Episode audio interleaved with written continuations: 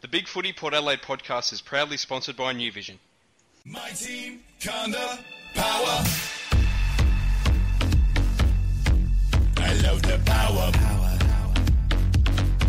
I love the power. All right, let's take fingers crossed. The reception's reasonable. Okay, here we go. Welcome to the Port Adelaide preview podcast for the round 9 match against Gold Coast. We'll be playing Saturday afternoon at Far North Alberton Oval, also known as, I think, Zhangwan Stadium in Shanghai.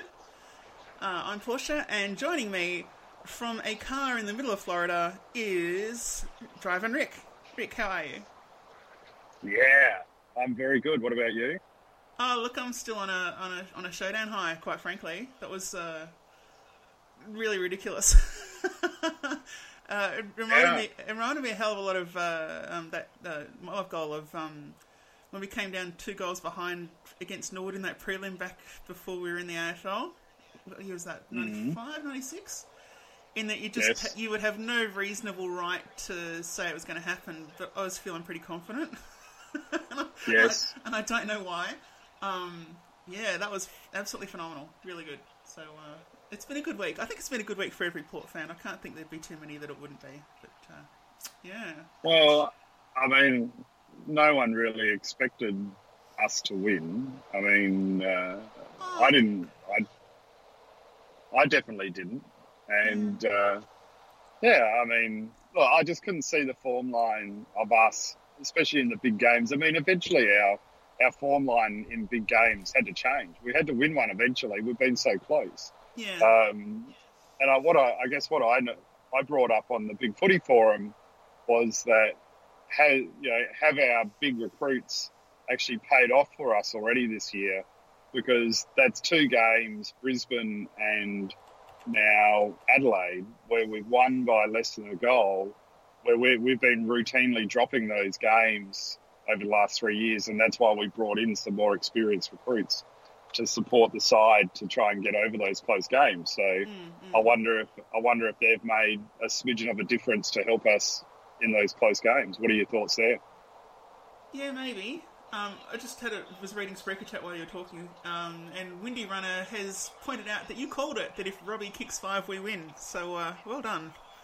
Well, you're welcome. But, I mean, to me it was sort of pretty obvious because we're lacking a multiple goal scorer at the moment. Yeah. And so that's why I created that crappy title thread on Big Footy the other day. Where's our goals coming from? And that's my concern for us against the stronger teams. Again, that's been our repeat problem over the last few years, is our multiple goal-scoring avenues. And Robbie Gray seems to be the main man. Chad seems to have lost that capacity to kick high multiple goals. So unless it's Robbie, I'm not sure where we're going to kick those big scores from against the better opposition sides. And what do you think? Well, I mean, we're still missing Marshall for obvious reasons, and he has already done it. He's already been a multiple goal kicker in multiple games in his short career, so you'd have to think that he could very well develop to be that extra avenue. And Charlie Dixon's done it before; he's just not doing it this year, which is very frustrating. But look, I mean, do you have a theory on Charlie Dixon? Do you think it's just that ruck load and pushing him up the ground? Was he a decoy last week trying to pull Talia out? Or do you think there's something a little bit more sinister and that his form's just out of whack?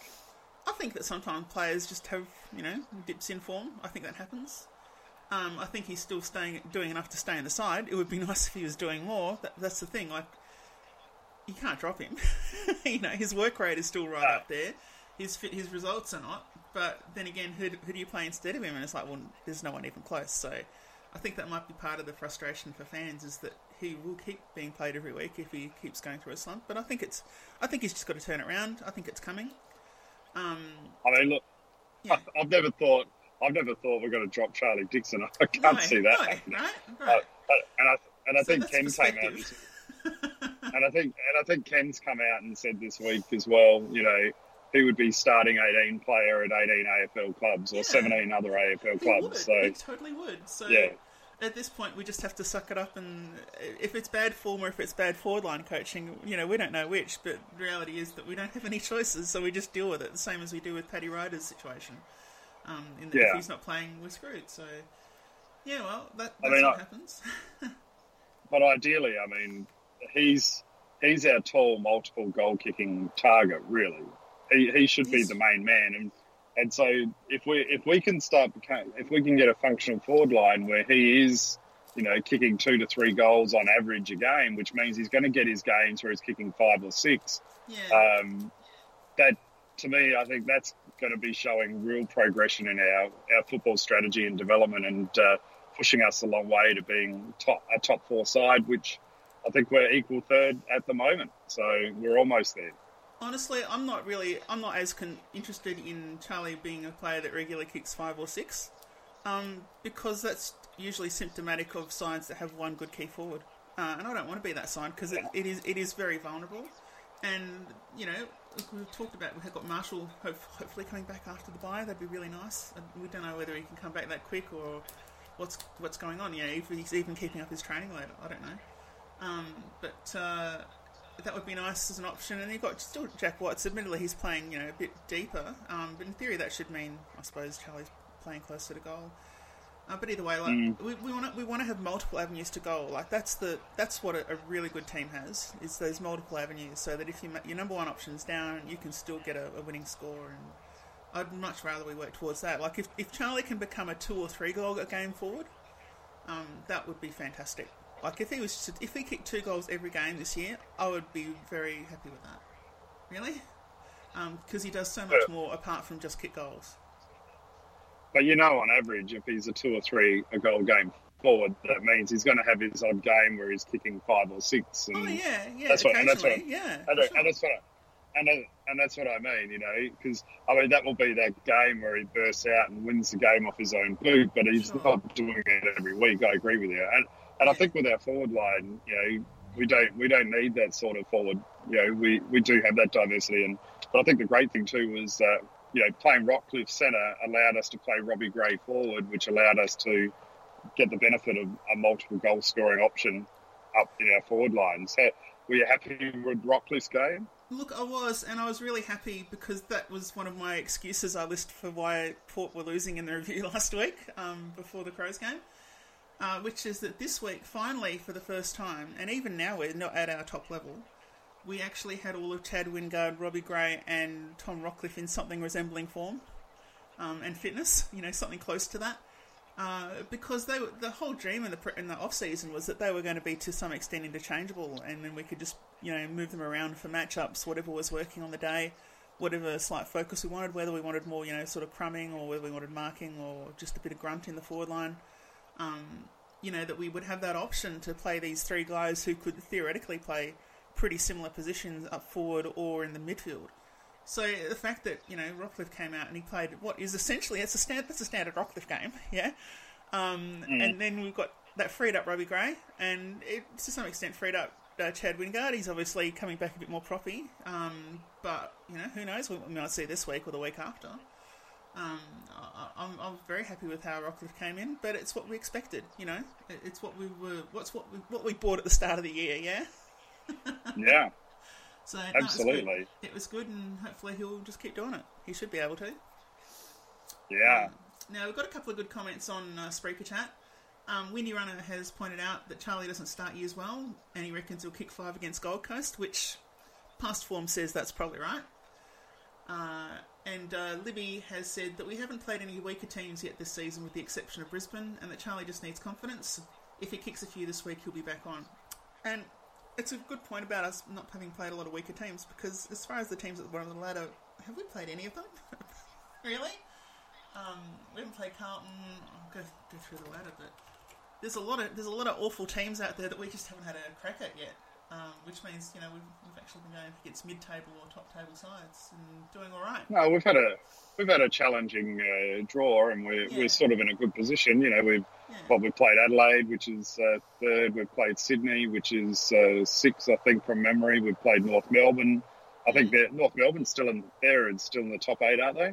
No, they're 10th. 10th. Yeah. They must, after last week's loss or something. And West Coast, obviously. I mean, West Coast, to me, are the surprise packets of the competition so far this year. Yeah, they're doing well, aren't they? They are doing well. I mean, I keep expecting them to drop a game, and they keep winning. And Do you think it's the influence of Nick Nat? Is that the difference for West Coast this year to last year? Look, I think it's a difference, but it's also really interesting because I have to admit, at the end of the first quarter last week, I did start looking up assistant coaches at other clubs. And Adrian Hickmott is at West Coast, and he's been their midfield coach for the last 2 years, and those 2 years that midfield has been doing really pretty well. And, you know, despite a bit of turnover, they're still doing really well, so... Who knows, maybe he's just elevating his way up the coaching ranks as the next potential senior coach for a team that sacks their coach. I don't know, maybe. Wasn't he a halfback flanker for Geelong and Carlton? I forget. Yeah, Carlton, yes, definitely. I can't remember the Geelong. I think he might have played for Geelong as well. Imagine having two Geelong halfback flankers coaching at Port Adelaide. Maybe Kenny can woo him over, so to speak. Might be a bit tricky. I can't imagine that West Coast wouldn't pay him well if he looked like being poached for an assistant role. But that is true. But good on him. Anyway, we better talk about Port Adelaide, not West Coast. Yeah, absolutely. Unless we're trying to justify a reason we've lost a couple of games. We could. No, I wouldn't worry about that. And just one other comment from Kirk on Spreaker Chat asking if we get to shake the can't beat a top 8 side tag now. I think so. We're doing alright against top 8 side, so yeah, I think we get to shake that for now. I think we still have to get over our don't win enough in finals. That's a big one. But, yeah. We got to play finals to shake that tag.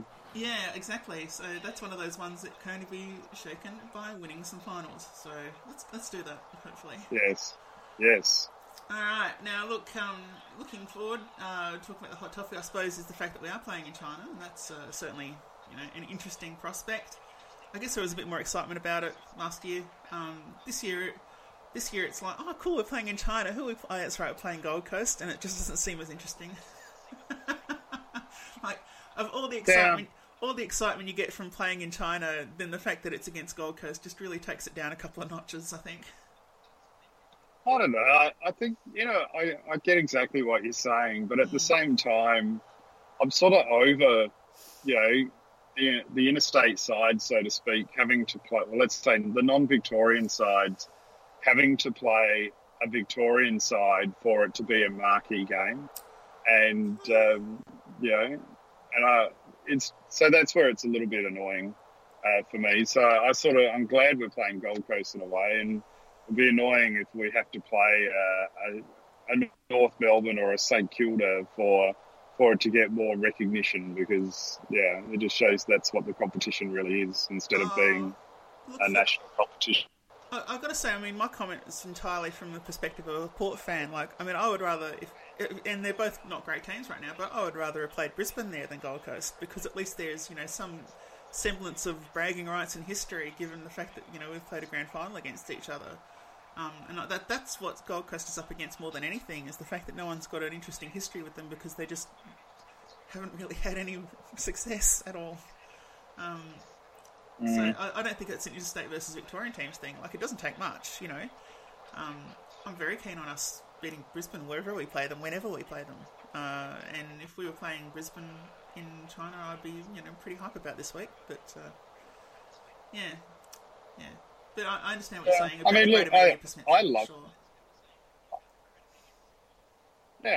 I love the China strategy. I think the China strategy is great.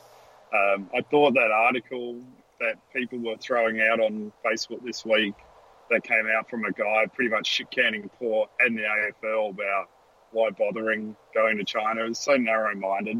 I think it's an exciting strategy, and, and bagging Port Adelaide for wanting to do it to try and get extra revenue.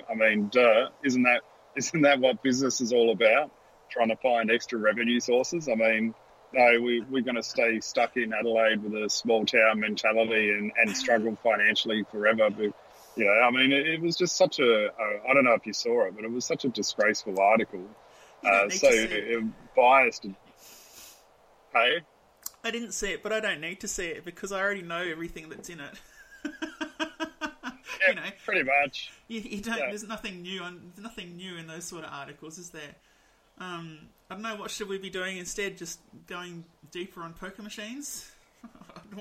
What should we be doing that would generate revenue for the club? Like, we'll cop it for generating revenue, and then we cop it for not generating revenue if we get a loss. You know, so you can't win. So, in anything like that that you just can't win. Anyone whose approval is so persistently against you, like, you just don't need it. Ignore it. Who cares? Yeah, but that's right. I mean, look. I mean, I just don't get it. Like, why? You know, why question why the AFL would want to go to China? I mean, why not? Why not expand your brand? And it's good for the teams and sponsors, and even all the AFL sponsors, because it's going to bring some awareness to all 18 AFL clubs. So, you know, I mean, there'll be 8 to 10 million viewers this week. Will be the highest viewed game for the year. So, you know, it's a great thing, and it might help bring more sponsors to the whole competition, let alone just Port Adelaide and potentially Gold Coast. So, but anyway, so yeah, I'm excited. Yeah, I'm not excited it's on at like 2:30 in the morning my time, but I am excited. Yeah, good. Oh dear. All right. Well, look, I went through like I do usually. I think I've watched about half a game of Gold Coast this year. They're not very fun, but I'll go through what they've done so far this year. So they're 3-5 for the season, which is actually kind of impressive. They've had wins against North in that game on the Cairns floodplains by 16 points, and they've beaten Carlton at Docklands and Brisbane at the Gabba. So they've really only had wins against, apart from that North game, they've only had wins against Scrubbers. And they've lost their three most recent matches in a row against Adelaide, Bulldogs and Ballarat, and Melbourne at the Gabba. So they're just not in good form at the minute, and that last one was a bit of a thrashing, but that's how you are. Now, this is where I go into the stats, and normally I'd go really, you know, I'd have a look through stats. I'd try to work out how the story of what they are fits with, you know, what we know about the teams and individual things and all that sort of stuff. But there's really not much to know apart from these two. In the league, Gold Coast have the fourth most kicks, and they have the fewest marks. That's it. You know, they kick in the ball heaps, and they've got less marks than any other club in the league. You don't need to know much more than that, really. So, that means what's going on is their disposal efficiency. Yeah, their disposal efficiency is down as well. Yeah. Well, they've got the most clangers, absolutely, yeah. Yeah. You know, but you don't even need to know that. Like, you just need to know those two stats. Yeah. Like, there's a whole bunch of other ones. They've got the fewest inside 50s. They've got the fewest marks inside 50.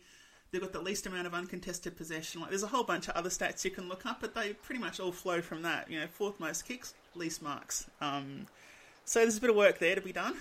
So that's system, that's skills, that's fitness, that's a whole bunch of stuff. So they're in disarray, really. Do you think, is it acceptable in modern AFL football to not have a standard skill base? Or do you think it's just that due to the tactics you try to implement, your skills fall apart against other teams that are playing like a high-pressure game plan or something, and so, you know, they're just falling apart. So the skills are there, but because of the tactics being applied, they're losing them, or they're just a poorly skilled team. And if they're a poorly skilled team, I mean, that's a bit of a detriment to the coaches, because you'd think that'd be football 101, practicing skills all the time. Well, it's one of those things that's you don't see in professional sports in America, for example, because they don't draft and play 18-year-olds as a rule. Yeah, like that. That's the thing. We've got kids playing the game who are 18, 19, 20, and they're still growing. You know, they're still growing. They're still getting properly coordinated. It's hard to work on skills when your body's changing, particularly when you're putting on the weight necessary to play at a professional level. Then you know the muscle and getting the fitness base and all that stuff, whereas, you know, guys that get drafted from college, they've got a lot of that. So the reality is that, particularly with the elite list, where you have, you know, not a huge pool of players to select from, that when you've got a team that's trying to build up from, you know, pretty much nothing, you've got a bunch of young guys, like, you're going to be up against it just on that basis as much as anything else. You know, and so skills you've got to learn, skills you get through experience, and it doesn't have to be the greatest experience. It doesn't have to be, you know, elite level necessarily. but just, you know, settling into who you are and all that sort of thing as much as anything. And I think that, yeah, Gold Coast, they just have not progressed. Like Fremantle had the same situation for their first 15 years or something, didn't they, where they just hadn't progressed. They just constantly had a young list that was not doing enough and a few old guys that they played because they had to. They'd do much better having a farm system where they could have a full complement of guys over the age of 22, and then a bunch of juniors coming through, training other clubs out of the spotlight and getting up to speed somewhere. It didn't matter how well they played, but we can't do that because we've got the elite list that we apparently are sticking with, which I don't think any other professional sport really has it. I don't think any other professional sport has such a low percentage of players on the field, or such a high percentage of players on the field compared to players on the list. We can't even form two teams. Yeah, two full teams with a player list in the AFL. Yeah. That's unusual. That's not standard for any professional sport, I don't believe. So you look at the basketball list, professional basketball list, they've got like four teams worth of players, you know.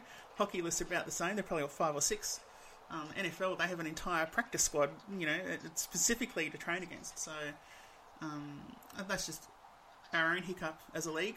I know why it's done. It's done to, I suppose, keep a cap on total player payment expenditure while allowing the best players to make a good wage.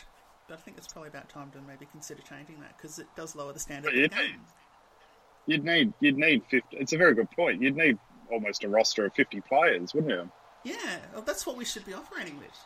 You know, that is what we should be operating with. Enough to field a full reserve side without top-ups, and then have a few injured players, and then have these guys, the 18, 19, 20-year-olds, playing at the lower level unless they are absolutely good enough to play at the top level, you know?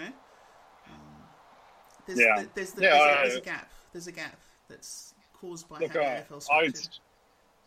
I still like the idea of increasing the age, you know, recruit kids at 18, but I think it seems to be now almost a battle of who can field the youngest side sometimes, you know. The average playing age is, you know, it's looked at like a badge of honour, you know.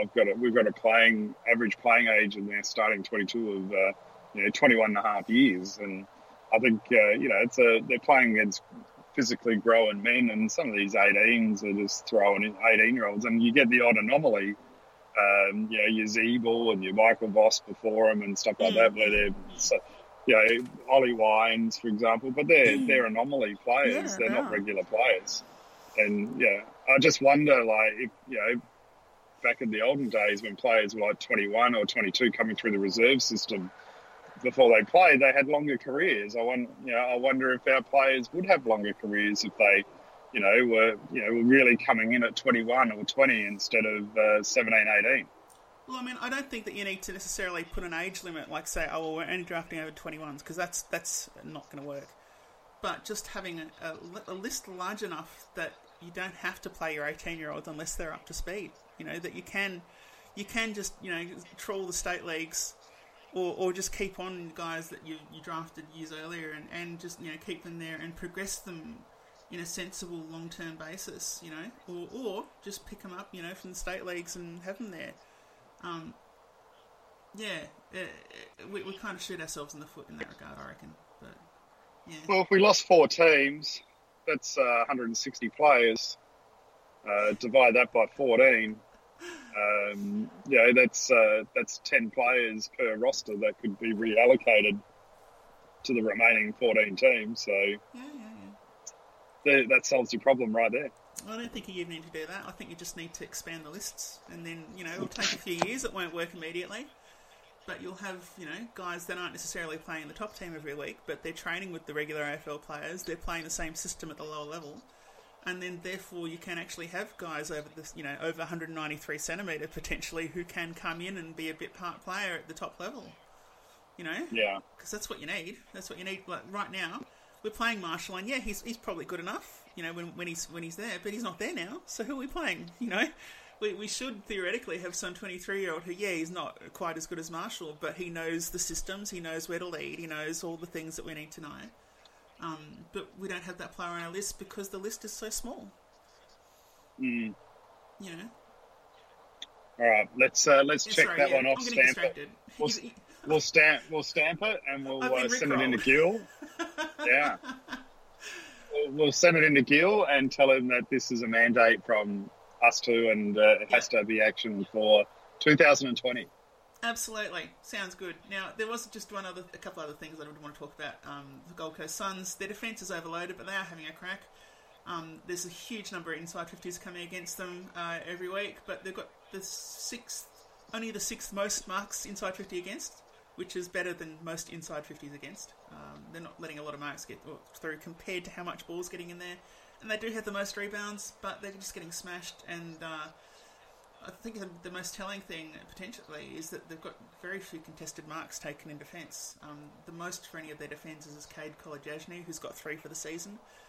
So they're really suffering for not having intercepting backmen, I think, as much as anything, or at least not in the side right now. And they are actually playing pretty hard football. So they've got the most tackles in the league. They're fourth for 1-percenters. They've got the third most contested possession. Like, these are pretty much stats that Port had back in,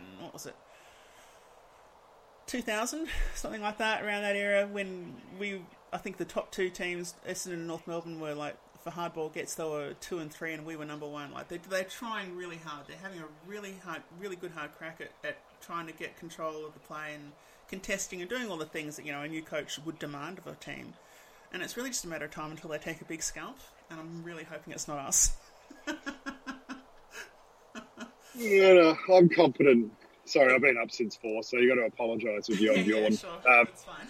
I'm pretty confident that it won't be us this week, even though we do seem to suffer letdowns after big emotional wins. Yes, it's a worry. It is a worry, and I noticed one of the fans was a bit critical of Robbo this week on AFL 360, where he was, intimating that Port maybe over-relies on passion too much. And, I think sometimes that can maybe go against us a little bit. But, look, I'm pretty confident. The players know the importance of this game for them and, what it represents to the club. So, we're eventually going to drop a game in China at some stage, but I don't think it'll be this year. No, they've got... Their forward line is kind of decimated. There's no Tom Lynch, no Sam Day. Aaron Young is like their second highest goal kicker. So you can take from that what you want. Like, that's fit right now. He's their second highest goal kicker. They're in a bad situation right now. But didn't Aaron Young do that for us a few years ago? Maybe. But like in this case, just that they're missing their better goal kickers. So yeah.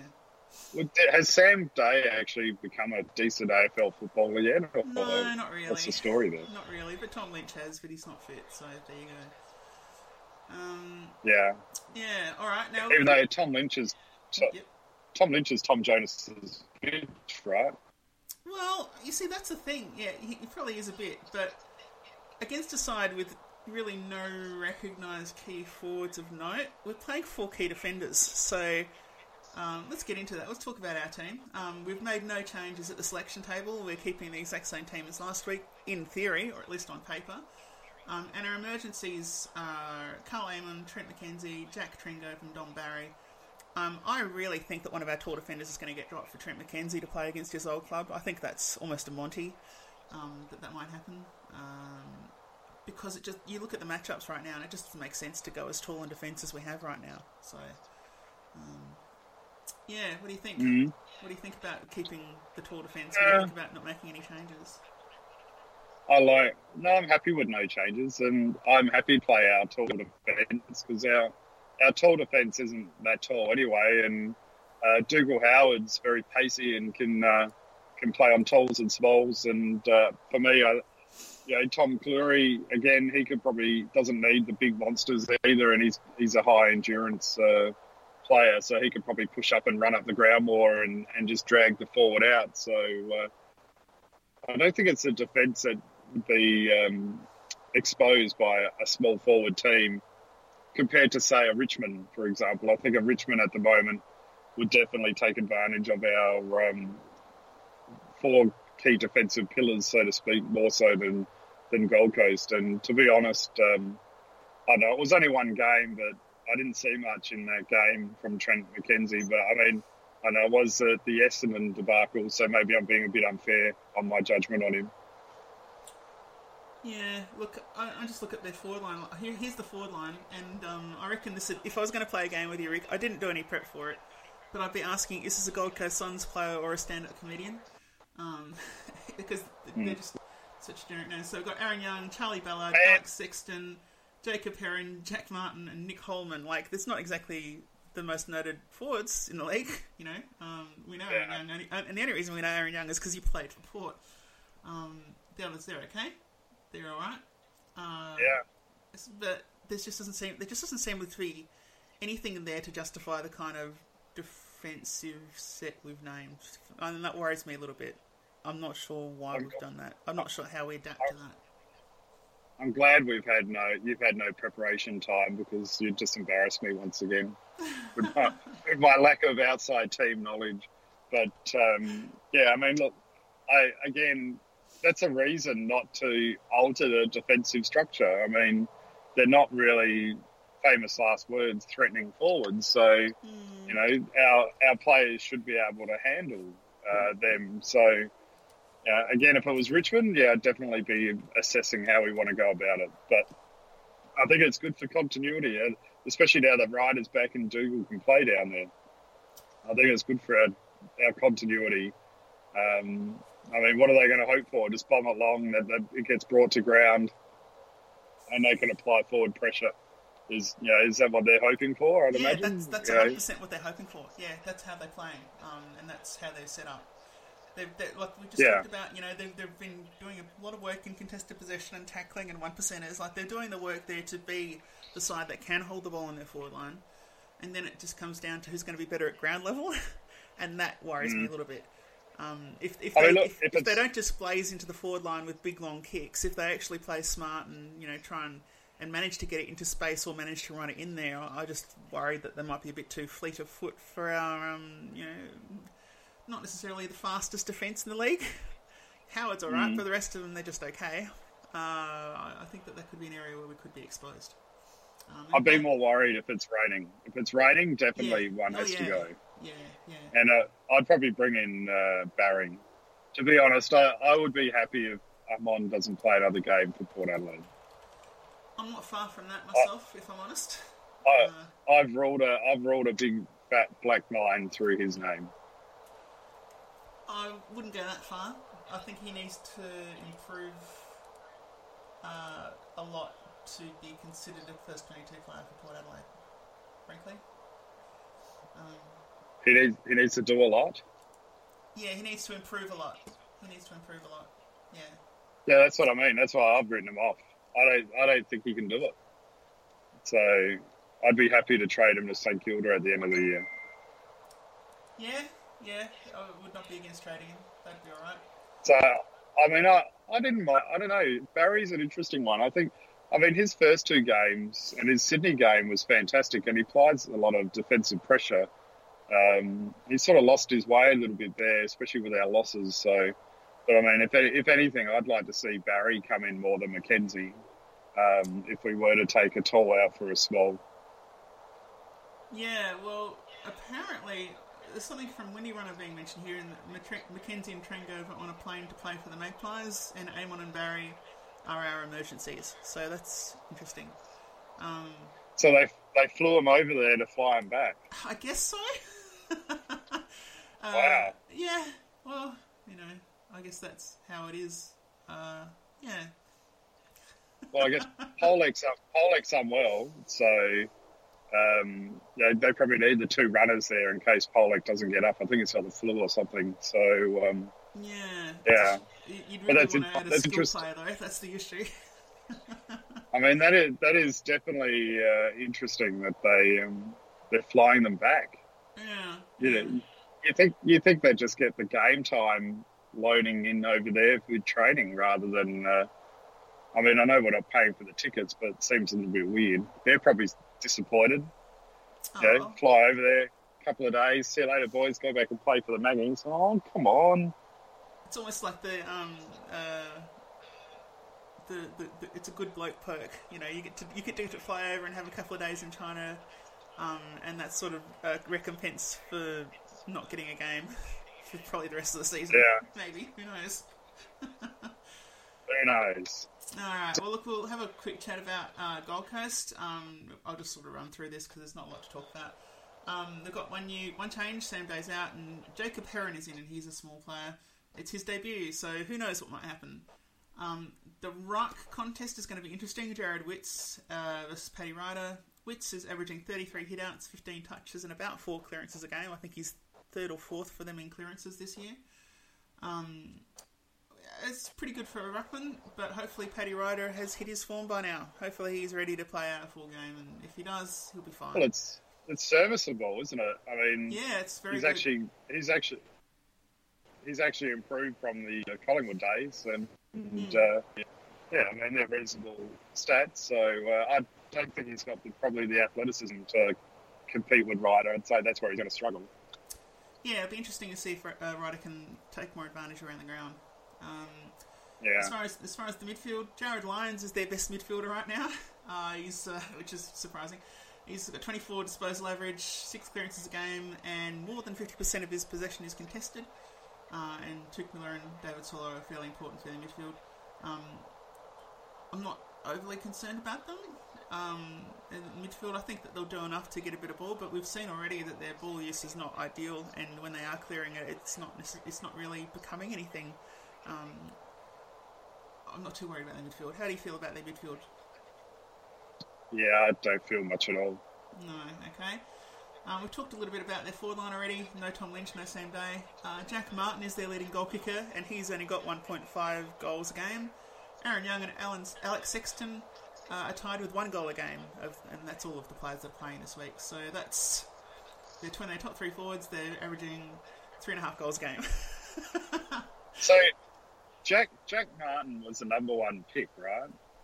No. Wasn't he? Oh, was he? No, you think you'd know. I thought he was number 1 pick. Oh, gosh, I don't think so. He was a very, very high pick for Gold Coast. Or maybe he was picked second after O'Meara or something. But I'm positive he was number 1. He was number 1 in the 2012 mini draft. There you go. Yeah. I mean, you're the draft expert here with Macca. I mean, the size of that player, I mean, is that would you bank a number 1 pick on that style of player? I mean, I don't know, it seems a bit... Oh. He's okay, but he's not great. Yeah, look, I think that when you're building a list, you need all kinds of players. But we know, like, we've talked about at length on this podcast about how Scott Clayton is a shitty recruiter who shouldn't ever be allowed near a football club, let alone one that's building up from scratch. So that's exactly what happened. So, yeah, that's all that happened, really. No, you shouldn't, but it was Scott Clayton. That's exactly what Scott Clayton would do, and it's turned out like Scott Clayton drafting tends to turn out. So that's it. And we talked about it a bunch of times before. I'd love to be in the AFL system because it's one of those systems, once you're in, you have to do something pretty horrendously bad to be kicked out of it. Well, personality does seem to be a factor in how long you can last in it, yes. And Clayton's done well. Yeah. Now, as far as the Suns' defence, they're okay, but the reality is that if we maintain the average midfield output that some of the shitter teams in the league have put together, like, it won't matter if they play really well because they'll just be overwhelmed by what we're doing. Yeah, they'll just be overwhelmed by weight of possession. That's what happened to them in most games this year. They're doing as much as they can be expected to do, but we should have enough to match them. And particularly if we can play, you know, 2 of Wingard, Gray and Rockliff forward. If we can play 2 of them forward or half forward, then that should be enough to just really overwhelm them. So I'm not too worried about their defence. Yeah. I think that in a good side, if you took that defence and put it in a side with a more structured midfield and forward line, they'd actually be pretty good. But they're not by themselves. They can't do enough, I don't think. So May got off his umpire contact charge. Yeah. And did Hawkins get off as well? Hawkins? I don't know. No idea. No, I thought Hawkins got off as well the other week. I'm just wondering where's the AFL at with umpire contact? It's not acceptable, but we won't punish you now. Is it? Yeah, I mean. Well, when a Port player does it, they'll say enough's enough and then ping them for 3 weeks.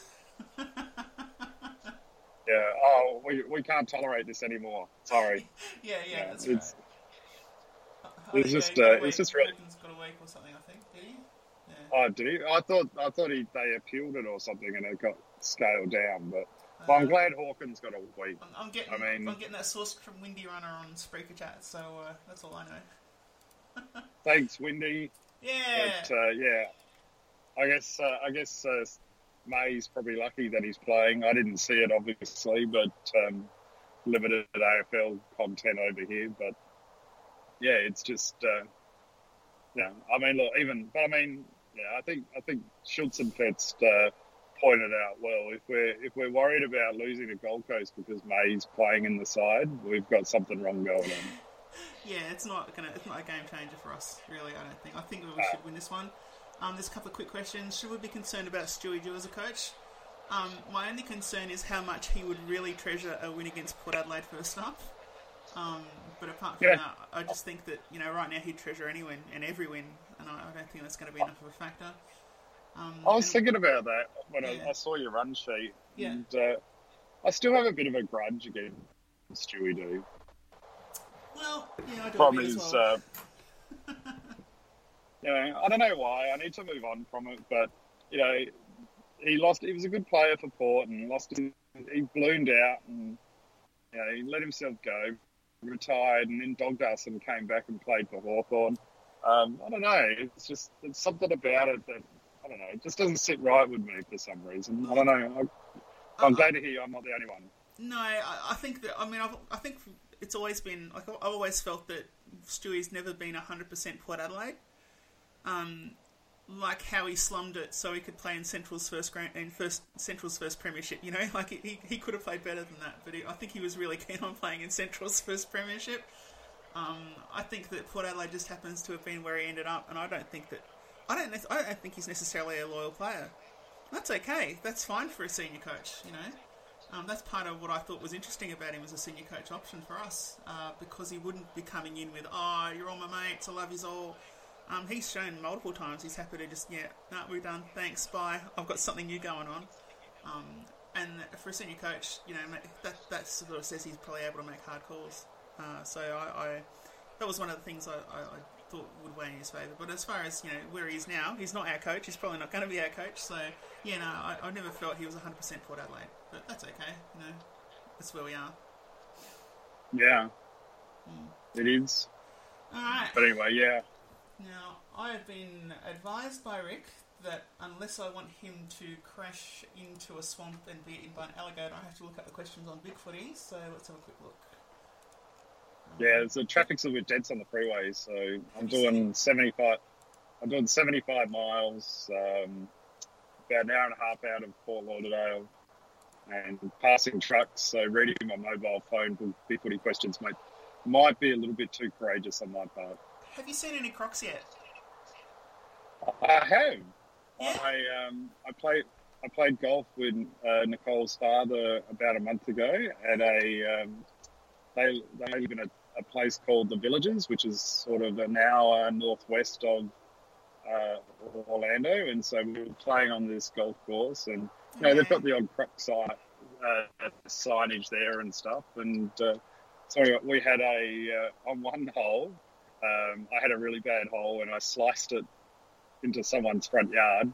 And anyway, so next minute this crocodile a little 1.5 baby croc comes out of their front yard, walking across the road into one of the dams on the golf course, and then on another hole in a dam there was probably a 5-foot croc. But nice. They just do their own thing, and they just steal children and small pets predominantly. So, yeah, I mean, the golfers there don't, you know, really go hunting for the balls near the edge of the water for too long. No, I guess. Yeah. But yeah, look, I mean, I think what they do is they collect them and then move them on once they get to a certain size. But yeah, but they don't. They're not too interested in the human flesh, from what I've been told. Oh, okay. Wow, that's. But if you check, I would not go near that place. But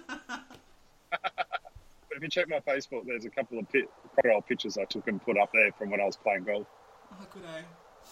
All right, yeah. Now, Big Footy question. Here's the first one from One Great Club. What do you think of KT's desire for back-to-back and night Shanghai games in the future? I think that's great. We're there anyway. Yeah. So, yeah. You know, why not? If there's two teams that want to sell their home fixture, I mean, I think it would be a great... And then, obviously, the players can just stay there, train, and have a bit of a pattern and continuity. Yeah, I think the big sides would complain it's too much of an unfair advantage if we were playing them second. But, yeah, I think that's a great idea. What do you reckon? Yeah, look, I mean, from our perspective, there's no reason not to do it. It's probably just the case of that second team probably not wanting to do it. But that's okay. That's their problem. If the money is enough, they'll do it. Yeah. We've had a question. When Marshall is back... Oh, this is from Andre. When Marshall is back, who goes out for him? For me, it's got to be one of the tall defenders at this point. Yeah, I guess so. That would make most sense. I guess it's not my problem. But, yeah, I mean, depends on our form too. You know, I mean, Jake Need could be out of form and have three bad games, and so they might go, all right, we'll need a year out, or, you know, I mean. But, yeah, look, we're close to our best 22, really, so we're still away. There's not too many players missing. Yeah. You reckon? Yeah. Well, I mean, for a start, we're missing Hartler for the year, so that's one. And Marshall is definitely first 22. Yeah. Well, Hartler's out for the year, so... And then there are players in the first 22 in the form of Wingard and Ryder that are not, you know, they're still recovering from injury, so I think we're still a bit off it yet. But that's okay. Yeah. Yeah. Well, I mean, we're getting close, so... Yeah, we're getting close, but we're not quite there yet. Yeah. No. But it'll be interesting to see. Who knows? A good question. Probably Hobbs or Clory for Marshall, I guess, to answer the question. Yeah, would be mine. Jason K asks, does Porsche still post under a different username? Yes, I am Springchoke. Is that Springchoke still on Big Footy? What are you? Springchoke. Remember Springchoke? Was that OK Crow's new alias or something back in the day? Thousands of years ago. In the Paleozoic of Big Footy. Okay, let's move on. Us against the rest. I do have the Poo Eckert account if you want it. No, good. Us against the rest has asked, where is Robbie's best position, forward or in the middle? Both. Yeah, that was going to be my answer as well. His best position is the fact that if he's in an area and it's not working out for that whatever the matchup reason is, you can put him in the other, and that just makes it a real headache for coaches and players to adapt to. So his flexibility between positions is what makes him so excellent and so valuable to the side. So, yeah, no, it has to be both. Yeah. And would you? And here's another one from Us Against the Rest, which I think is another good one. Would you agree that we bashed the Crows up in the showdown? They seem to have a few sore boys this week, and in fact they do. They've got four guys out with injury. Did we bash them up, Rick? Have they? Yeah, Who have they got out? They have out... Hang on, I'll bring it up. Da-da-da. I know McGovern's out. He's fractured his face or something. Yeah, they've got Luke Brown out, Mitch McGovern out, Taylor Walker out, and Matt Crouch out. So that's four. Oh, that's a shame. Yeah. Oh, what a shame. Yeah, well, I guess that was one of those things we also talked about last week, is that maybe there is an element of perceived pressure in how the Crows have been getting their wins, and that what we really need to do is take it up to them. And that's exactly what we did. And, you know, they came off second best, so it sucks to be them.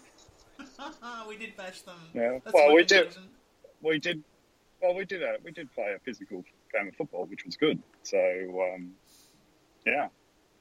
Yeah. I'll go with, we bashed them. Yeah. And Kirk on Spreaker Chat has also added, SPP put the fear of God up them. Yeah, fair enough. I think, no, I thought I thought SPP played a great game, and we definitely missed his physicality. And we're 4-0 with him in the side, so it is all up to SPP. Honestly, the thing I was when I was watching SPP play this week, that again, here's me being a Port Adelaide relic again. It just kind of reminded me of Daryl Poole, you know, in that a lot of what he did, all of what he did was ugly, and a lot of it is not what you would say was a conventionally good football game, but it was a lot of really important things he did. And that goal was a bullet, though. That was really good. That was phenomenal. I mean, he's becoming a bit notorious for those trace bullet goals, isn't he? Well, I don't think he does it all that often. It would be nice if he did.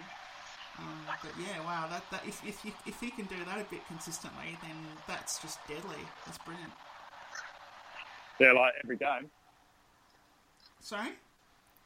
Like every game. Yeah, if you could do one of those every game, I'd be excited for sure. Absolutely. Alright. So if you haven't got anything else, we're going to go into the final wrap up. Sounds good, because okay. I'm getting ready for a car stop break, so that'll be awesome. Okay, here we go. So, who's your winning side this week, and what's the margin going to be? Port Adelaide by 75. We need a percentage booster. Okay, I'm going to say Port by 45, because I do think that once we get a certain distance in front, we probably won't push all that hard. As much as anything, because it looks bad for the contest. Highest goal kicker for Port? Charlie Dixon. How many? 3. Actually 4. Alright, fair enough. Who am I going to pick? I'm going to say... I reckon it's going to be Wingard with 4. I reckon Wingard's going to get away this week. Because I think they'll be paying a lot of attention to Robbie Gray. So I'm going to say Wingers. What's the player one? Are you ready to say we'll win the premiership? How are you feeling after that showdown? You feeling a bit more confident of premiership success? Obviously we're in there, but no, not just yet. I want to see a bit more room for improvement. Fair enough. Windy Runner on Spreaker Chat has mentioned Port by 45 as the winning side margin, and that's exactly what I said, so that's good. Works well. As for other games you're looking forward to this week, I know you probably have not been watching much, which makes sense. I'll mention a couple. Adelaide versus the Bulldogs is a big one. Because of those 4 outs and because of the form they're in, I just kind of wonder whether this is the sort of circumstances where the Bulldogs might just actually get up and give Adelaide an embarrassing loss, which... of the kind that we all I hope so. Yeah, that'd be really good, wouldn't it? Yes. Yes, please. Then another one is, you have to really just say is probably on paper it'd have to be a match of the round. West Coast versus Richmond. That is, I did look at the fixtures, and yes, that is the game that will be interesting. Yeah, it'll be absolutely fascinating to see how that one turns out. It'll be the rare Richmond game that I actually enjoy watching, so I'll definitely keep my eye on it. It's Richmond at home too, isn't it? Let's bring that page up again. Hope you like my sound effects. They take a lot of planning. It is at Optus Stadium. It's in Perth. Yeah, Perth. I reckon if Richmond win this game, they'll finish top. I reckon. Yeah, fair chance. That's my call. Okay, cool. Yeah, Eagles have got a few good ins. They've got McGovern in, Nui in, Dom Sheed in, Lewis Jetta in. That's a pretty solid 4 to name as your ins for the week, that's for sure. So it'll be very interesting to see how well they come back into the side. Absolutely. From that, I think we're done. So you can have your rest stop. One quick question from Kirk. Seriously, if you're Gold Coast, how do you plan for Robbie? I don't know. Well, you don't. I don't know. Just give up. Just give up now. Somebody else's problem. I've got no idea how they plan for Robbie. I think they probably are going to have physical attention on him because that has been shown to occasionally work in the past. But with SPP there, we might get a nice fight, and I'm sure that the Chinese crowd will enjoy that. Nothing like a bit of violence for fans who don't know a lot about the sport. Do they love that sort of thing? I think the only thing you could do is try and pay very close attention and scrag him and hope that the umpires don't give him those free kicks, and then he might start trying to play for them. Yeah. And but it's a risky game that could backfire though. Oh, sure. Absolutely. Like last week, they rewarded him and paid him the legitimate free kicks. So yeah. But anyway, who knew that would happen? It's time for me to go. Okay, so thank you, Rick, for coming from the wilds of Florida. Thank you for everyone listening in on Spreaker Chat. We actually had a few listening this week and contribute, so that was quite fun. Thanks to Big Footy, question askers, and other podcast listeners, and Carnport. Let's keep our China win streak intact. All right. Ciao, ciao, peoples. The boy. Puts the ball across towards a teammate. Rick's hand pass, though, slapped, and now Need's away. Everything falling into place. Need, the beneficiary, running down towards the 50. Lines up, vacant goal square. How about this? This is breathtaking.